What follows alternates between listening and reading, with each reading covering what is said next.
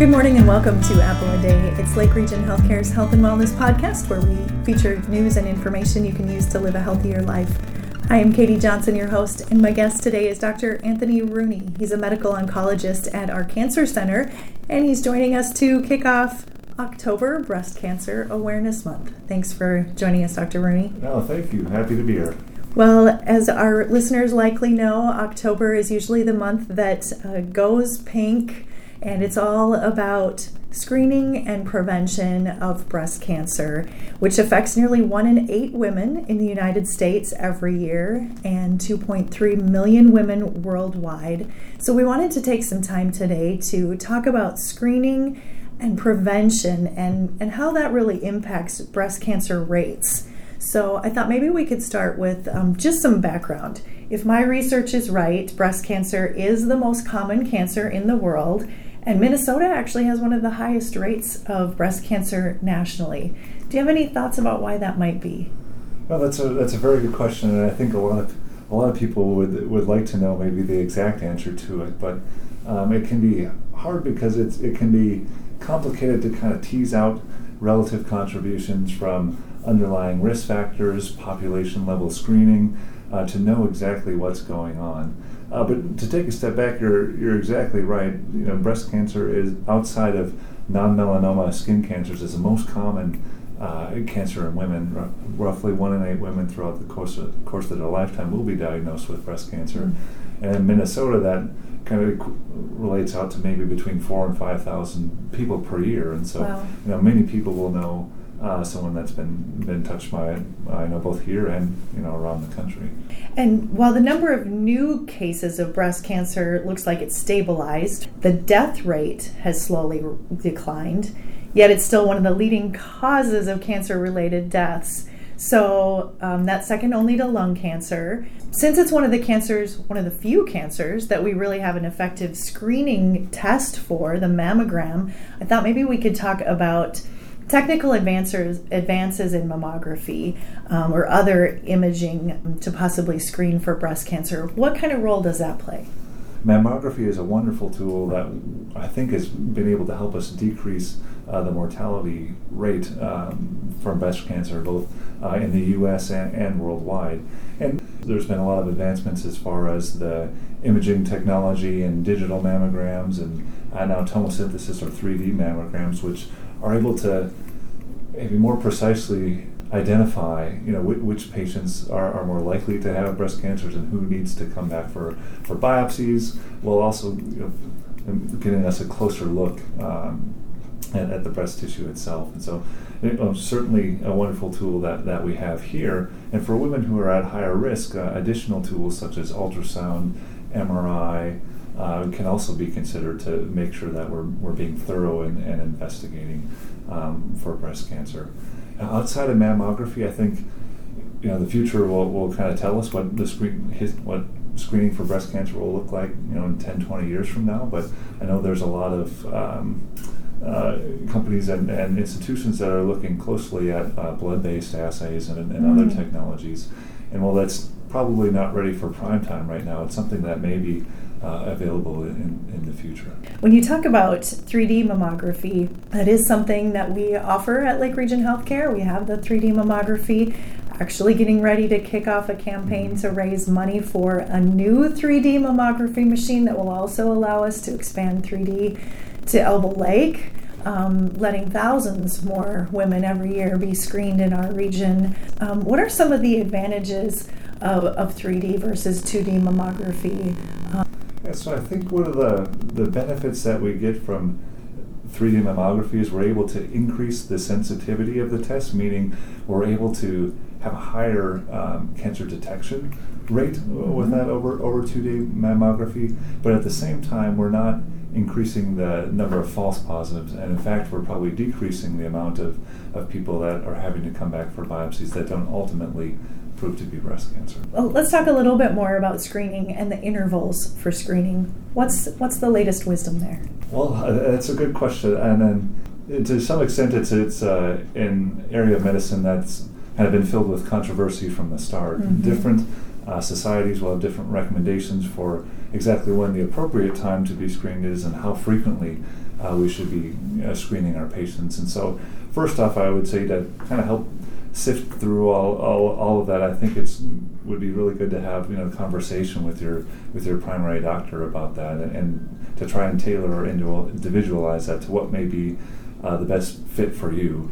But for for most women who are at average risk, every other year or yearly mammograms are both reasonable options to consider. Mm-hmm. Uh, and so that, that could be something to discuss further with, with your primary doctor. That's always a great answer because so many things are, it depends, right? It depends on your personal history, it depends on your uh, personal risk factors. So um, that, that is a great answer. In addition to, to these clinical screenings and mammograms, what are some things women should be watching for?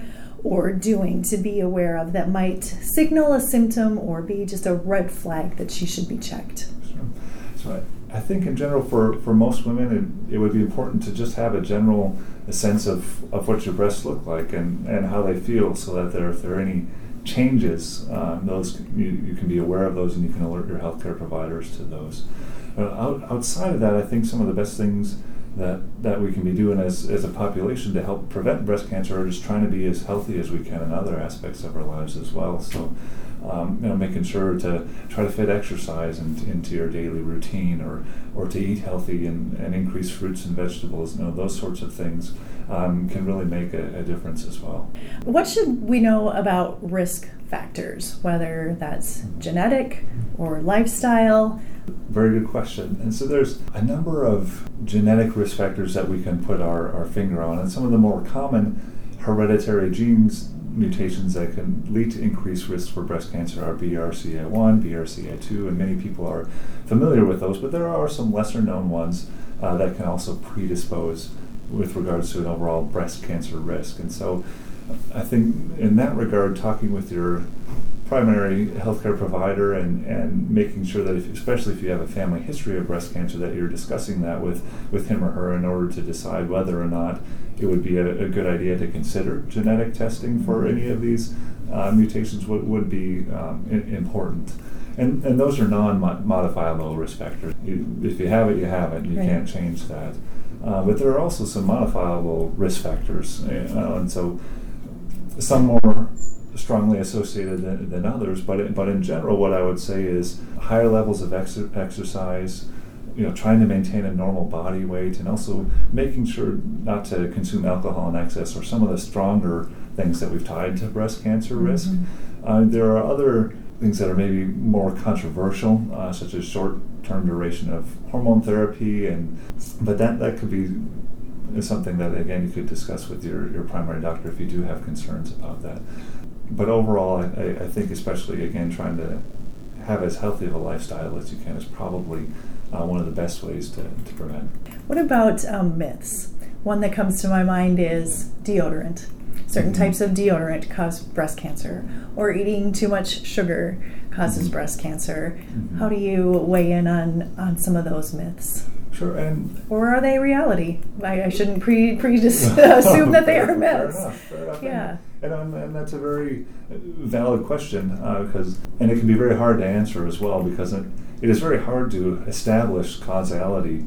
Um, I mean, large numbers of, of people and, and large number of exposures, and it's hard to you know, conduct an experiment where you have you know, people try one pair of deodorant for 10 years mm-hmm. and then mm-hmm. you know versus something else right. and so it's it can be very hard to to know for certain uh, in that regard but you know, w- what I would say is I, I wouldn't want you know people to to feel guilty you know if they if they did enjoy some sugar now or then or mm-hmm. um, but again incorporating that in moderation into an overall healthy lifestyle uh, I think is is the best tool. What can you tell us about what's new in the area of treatment for breast cancer? So on, on the treatment side, there's been uh, a number of new advances in, in recent years that I think have really benefited women that, that have breast cancer.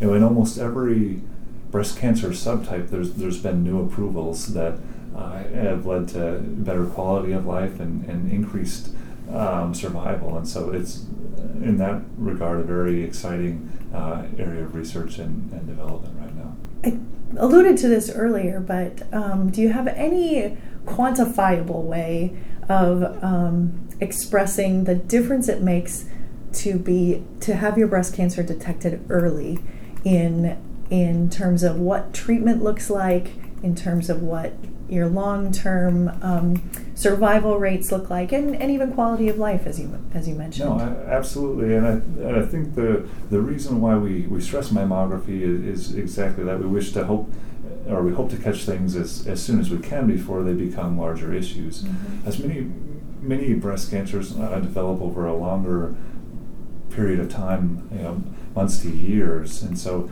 we, we have a, a an opportunity to detect and intervene at a stage where we still think that, that breast cancer is, is curable or where we can effectively eliminate it with you know, surgery or radiation or possibly even medicines. Mm-hmm. Uh, but once um, we reach a, a, point where the breast cancer is spread beyond the breast or, or lymph nodes, that we don't typically think that we have that same opportunity. Mm-hmm. And so mm-hmm. being able to notice and catch that uh, earlier, I think it really does make a big difference for, for our patients. That really makes sense. That that if I hear you right, breast cancer is maybe one of the sl- typically a slower growing cancer. So catching mm-hmm. it early allows yes. you that that extra opportunity, yes. and that's yes. Really and there are always exceptions to the rule, sure. Um, but um, as as a as a whole, I, I think that, that that holds true.